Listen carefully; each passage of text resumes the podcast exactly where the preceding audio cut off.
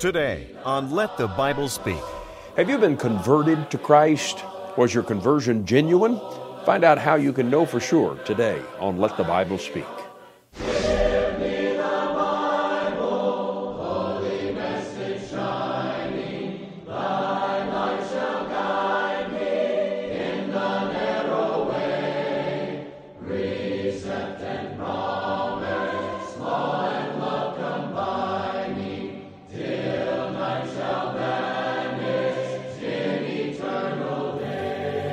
Welcome to Let the Bible Speak. It's good to be with you today, and I'm thankful for the opportunity to be your host as we turn to the Scriptures and study the Word of God together. If this is your first time to watch Let the Bible Speak, this is simply a Bible study program. We're not here for your money in any way, shape, or form. We're simply here to turn minds and hearts to the Word of God and to let the Bible speak concerning issues that pertain to our souls and our eternal salvation. Salvation from sin can only take place when one is converted from his sin unto righteousness. We usually describe someone who believes and becomes a follower and adherent of the Christian faith as having been converted. But just what is conversion? When and how is a person converted? And how can we know that we have been truly converted? I want to begin today in the 15th chapter of the book of Acts. Some controversy arose among Jews in the early church when the Gentiles began being converted to Christ and added to the church. Beginning in verse 1, Luke tells us, And certain men came down from Judea and taught the brethren, Unless you are circumcised according to the custom of Moses, you cannot be saved. Therefore, when Paul and Barnabas had no small dissension and dispute with them, they determined that Paul and Barnabas and certain others of them should go up to Jerusalem to the apostles and elders about this question. So, being sent on their way by the church, they passed through Phoenicia and Samaria, describing the conversion of the Gentiles, and they caused great joy to all of the brethren. Now, some of the Jewish leaders of the early churches were questioning the conversion of the Gentiles because they had not been circumcised according to the requirement of Jewish law. They were arguing that their conversion was not genuine if they did not submit to the laws of Moses. So a great meeting was called between the apostles and the elders in Jerusalem to discuss and settle the matter, and using the Word of God, they did just that. Some today question their own conversion or the conversions of others for other various reasons. So, how can we know if we have really been converted? That will be the object of our study today as we pose the question to you Was your conversion genuine? And we'll turn to the Word of God to see how we can know the answer to that question after a song from the congregation. When he cometh,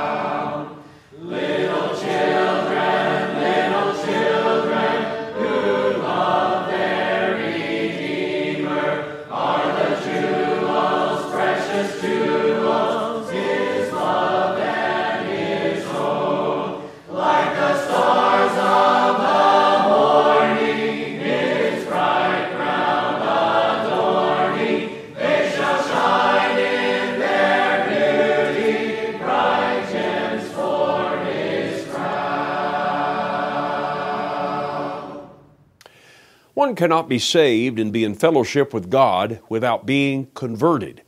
Jesus told his disciples in Matthew chapter 18 verse 3, "Assuredly I say to you, unless you are converted and become as little children, you will by no means enter the kingdom of heaven." This is one of ten times the words converted, conversion, or convert occur in the King James Version. In the English language, the word convert, according to Webster's dictionary, means to change, to transform, or to turn, as you would, for example, convert grain into flour.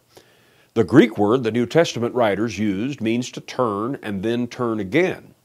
Vine's Expository Dictionary of New Testament Words says that the word implies a turning from and a turning to. It means, in other words, to turn away from sin and turn to righteousness, to turn from Satan and turn to God, to turn from self and turn to Christ. In other words, it is a total transformation and a change of state and a change of direction that takes place when one hears, believes, and obeys the gospel. Conversion is not merely an encounter or an experience, it is a total revolution of heart and life that leads to a completely different course in life. It is a measurable thing. Conversion changes our thinking, it changes our believing, it changes our allegiance, and ultimately it changes our living, and it changes our eternal destination. Now, many claim to have been converted at some point in their life, but they not, that may not necessarily be so. I meet people from time to time who are worried about their conversion. They're concerned that they may not have genuinely been converted, and that may indeed may be the case. So, how can we know if our conversion is true and genuine? How can we know that it was indeed real? Well, let's begin by noticing how we cannot know whether conversion was genuine. Some have a false confidence, and they're basing their claims of conversion on some things that do not really measure the genuineness of conversion. In fact, they can be very deceptive and make us think we have been converted when in truth, no real conversion has taken place. First of all, you cannot know by your feelings whether you have been converted. Now, I know a lot of people put a great amount of stock in the way they feel about things, especially when it comes to spiritual matters. In fact, often the most difficult ones to persuade with the truth are those who have strong emotional responses to things and who rely on their feelings to guide them. It's very hard to argue with what a person feels or thinks they have experienced without appearing to accuse them of being dishonest or insincere. But this highlights the folly of allowing our emotions to be the standard by which we judge matters of truth. In fact, it's a dangerous standard. Wise Solomon said, There is a way that seems right to a man, but its end is the way of death. Proverbs chapter 14, verse 12. And the Apostle Paul reminds us in 2 Corinthians chapter 5 and verse 7, For we walk by faith, not by sight. By faith, he means, as faith always means in the Bible, a trust or belief in what God has said in His Word. It is a belief in what God has revealed. Sight, on the other hand, refers to the things we deduce by our own senses, what we see, or our own experiences, or our feelings. So, to use our emotional reaction to something as evidence that what we have done is right, well, that's to walk by sight instead of walking by faith, which is to trust what God has said in His Word. Now, don't get me wrong, emotion is not a bad thing. God created us with emotions, and it's a wonderful thing to feel happy or relieved and to truly know peace and joy because our sins have been forgiven and we are right with God by His grace. But you see, feelings can and often are wrong and they're misleading. Feelings prove nothing, and they are certainly not evidence of a genuine conversion. Shedding tears does not mean that one has been converted. Having goosebumps does not mean that one has been converted. You know, Paul felt as though he was doing the right thing when he opposed Christianity and persecuted Christ's followers. He stated this several times when he wrote to the church. But of course, eh, he wasn't doing right. And we know he wasn't doing right. He was very wrong in the course he had been pursuing before he met Jesus and heard the gospel and obeyed it. So we can't trust feelings. And then our parents' religion is not a way of knowing if our conversion was genuine.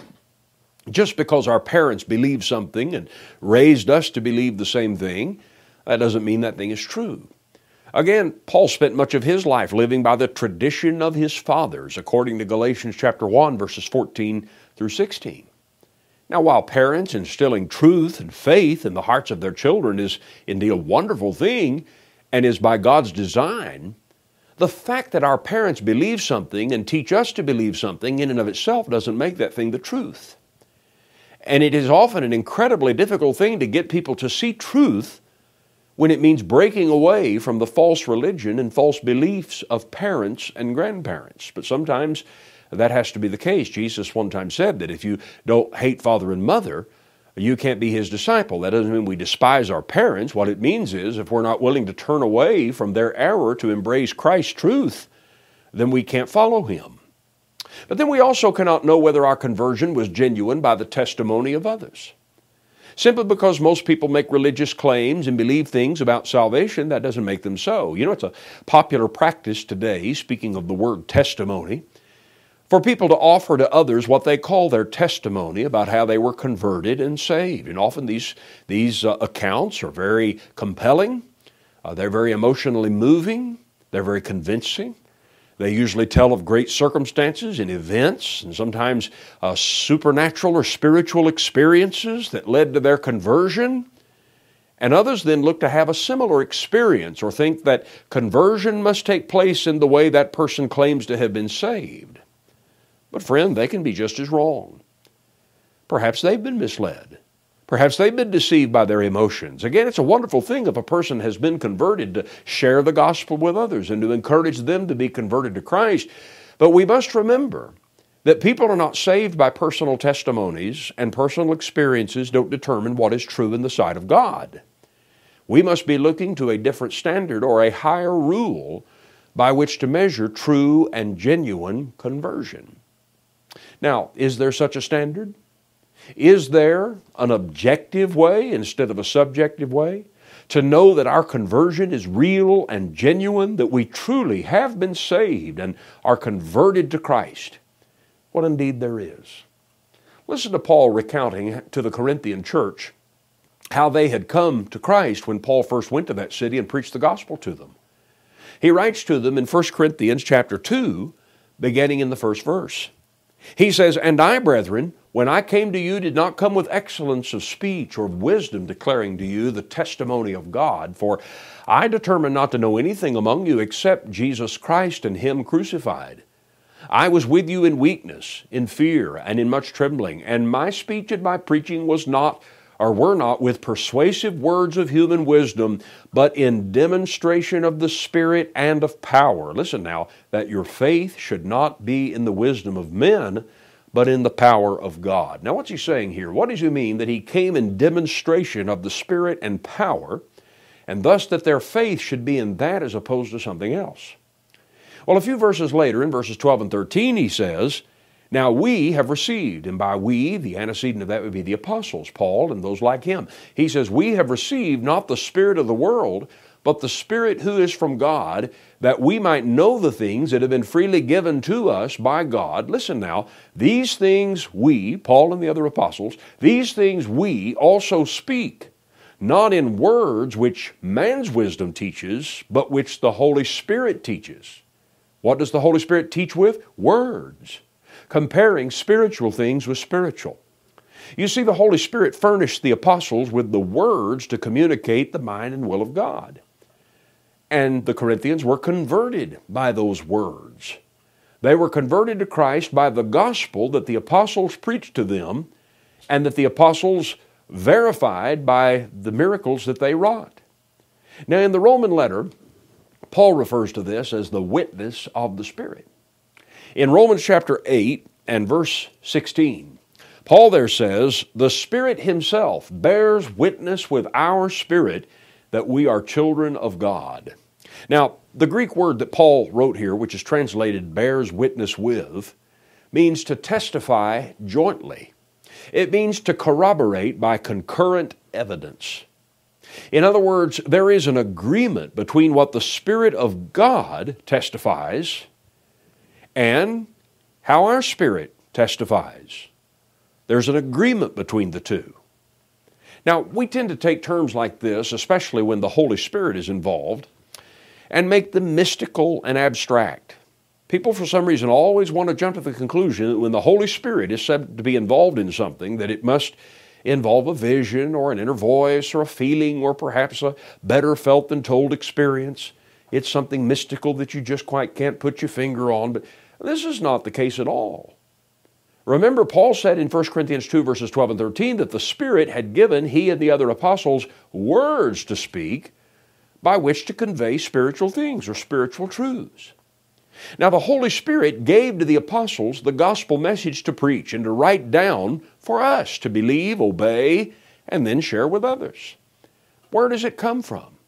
From the Word of God, which the Holy Spirit produced. The power of conversion, friend, is not in an experience or a feeling or an inner sense of some kind. The great power of conversion is in the gospel of Jesus Christ, which is God's power to save, Romans 1:16. The word is the Spirit's means, it is the Spirit's instrumentality of converting the sinner to Christ. Psalm 19, verse 7 says, The law of the Lord is perfect, converting the soul. The testimony of the Lord is sure, making wise the simple.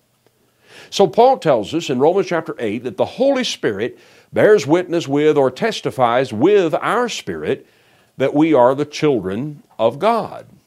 That's not an inner feeling. It is concrete and objective evidence that means we can be assured that we belong to Him. Well, if the Spirit of Christ, or if the Spirit has testified of Christ and salvation in His Word, if He has revealed God's plan of salvation through the preaching and writing of the apostles, how then can there be agreement between the Spirit and our spirit? It's quite simple. There must be an agreement between what the Spirit has revealed, what the Spirit has testified in the gospel, and how we have responded to that testimony. Now, friend, the New Testament tells us how people are converted to Christ. It tells us how the apostles went forth and what they preached to convert people. And if we believe and obey the same things the apostles preached to them back then, well, we can be converted to Christ in the same way those people were. And we can have the assurance of the Holy Spirit through the Word of God that we have been converted, that we have turned and turned again, as the Word refers to. We have turned away from sin and turned to Christ. The first thing that must take place, according to the Scripture, is that we must hear the Word of God. That's the first step in conversion. We must hear the Word of God. Now, no person can be converted apart from hearing the gospel. And that's what's wrong with a lot of the sensational claims that people have made down through the years about how they were supposedly saved by some sort of a uh, experience or feeling or bright light in the middle of the night and so forth. No person can be converted apart from hearing the gospel. That's why Christ commissioned the apostles to go and preach it. That's why we today have the New Testament record of what the apostles preached so that we too can hear it and believe the same things and obey them and be converted. Now, Paul said in Romans 10, verse 17, that the Word of God brings about faith. When we hear the Word of God, it produces faith. Now, again, faith is not a feeling, faith is not a hunch, faith is not an intuition, uh, faith is not a leap in the dark. It is an obedient, active trust or belief in the Word of God that we have heard. And without faith, it is impossible to please God. Hebrews chapter 11, verse 6. Hearing the gospel and believing what we have heard causes us to repent. The word repent means to change, to change our will, resulting in a change of life. Repentance takes place here, and it is manifest in our action, the way that we live. Now, our belief in the gospel and the conviction that comes through hearing and believing the Word of God causes us to make a life changing decision, to turn from our sin, to stop practicing sin, and to instead trust and obey the Lord.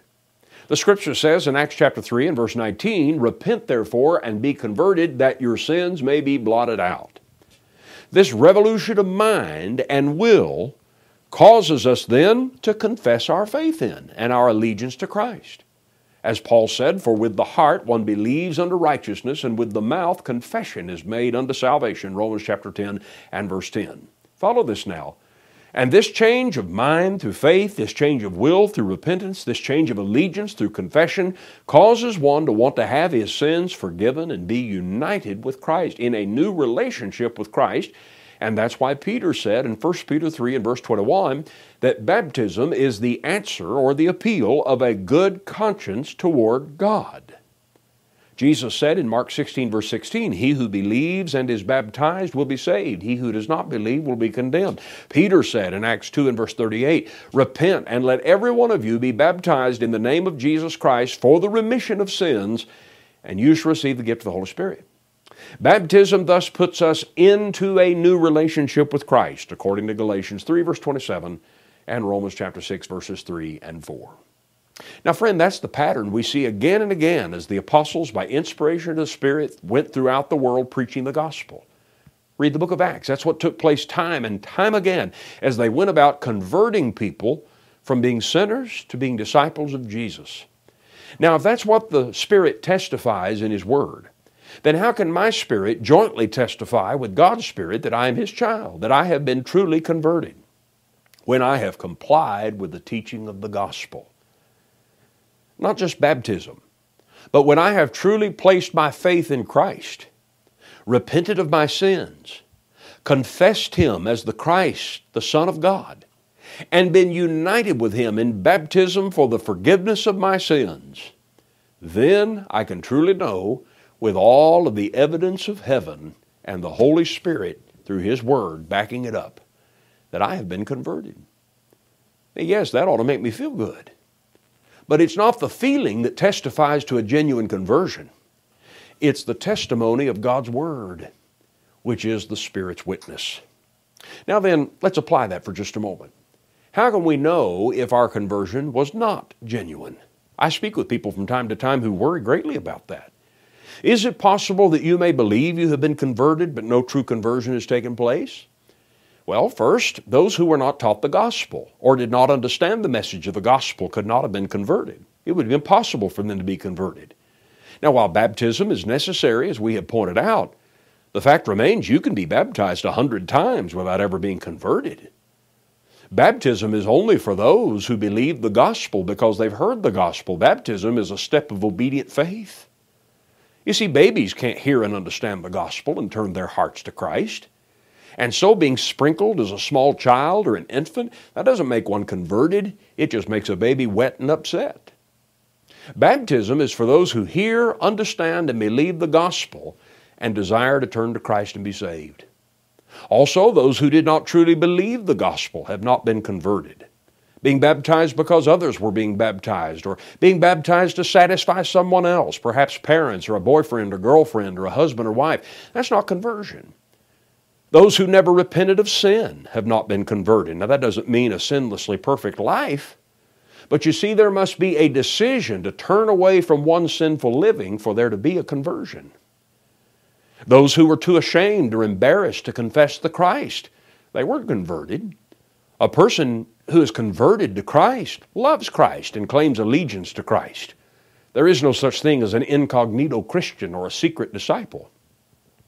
And those who have not been immersed for the forgiveness of sins have never been genuinely converted.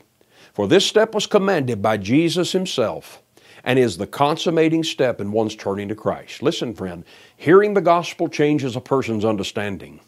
Believing changes a person's mind. Repenting changes a person's will and determination. Confessing Christ changes a person's allegiance. But baptism, when preceded by faith, repentance, and confession, changes a person's state in relation to Christ. Galatians 3 and verse 21. Have you taken all of those steps? Have you truly been converted? If not, I hope you'll be converted to the Savior today.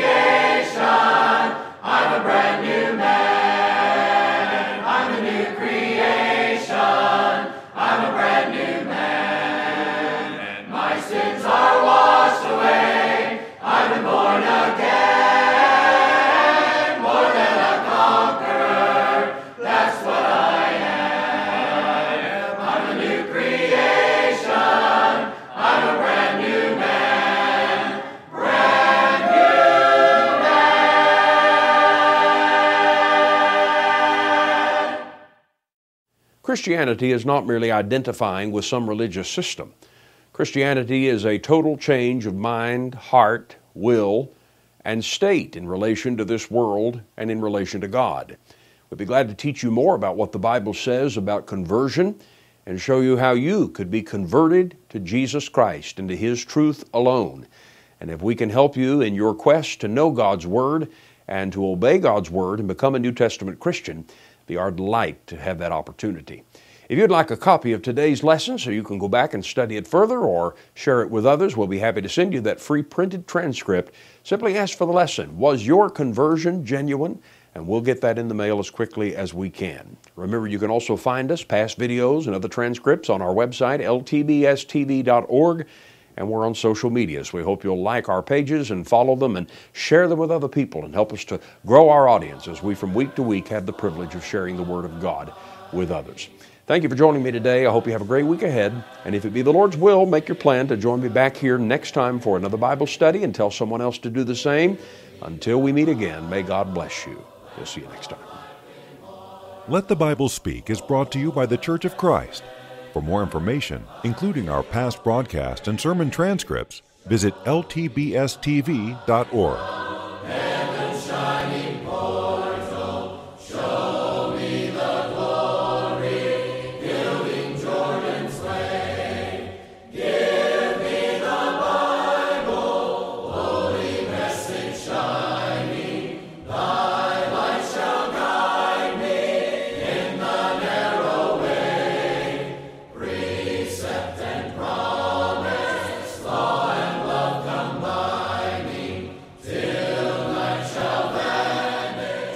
for being with us today. Join us next time for Let the Bible Speak.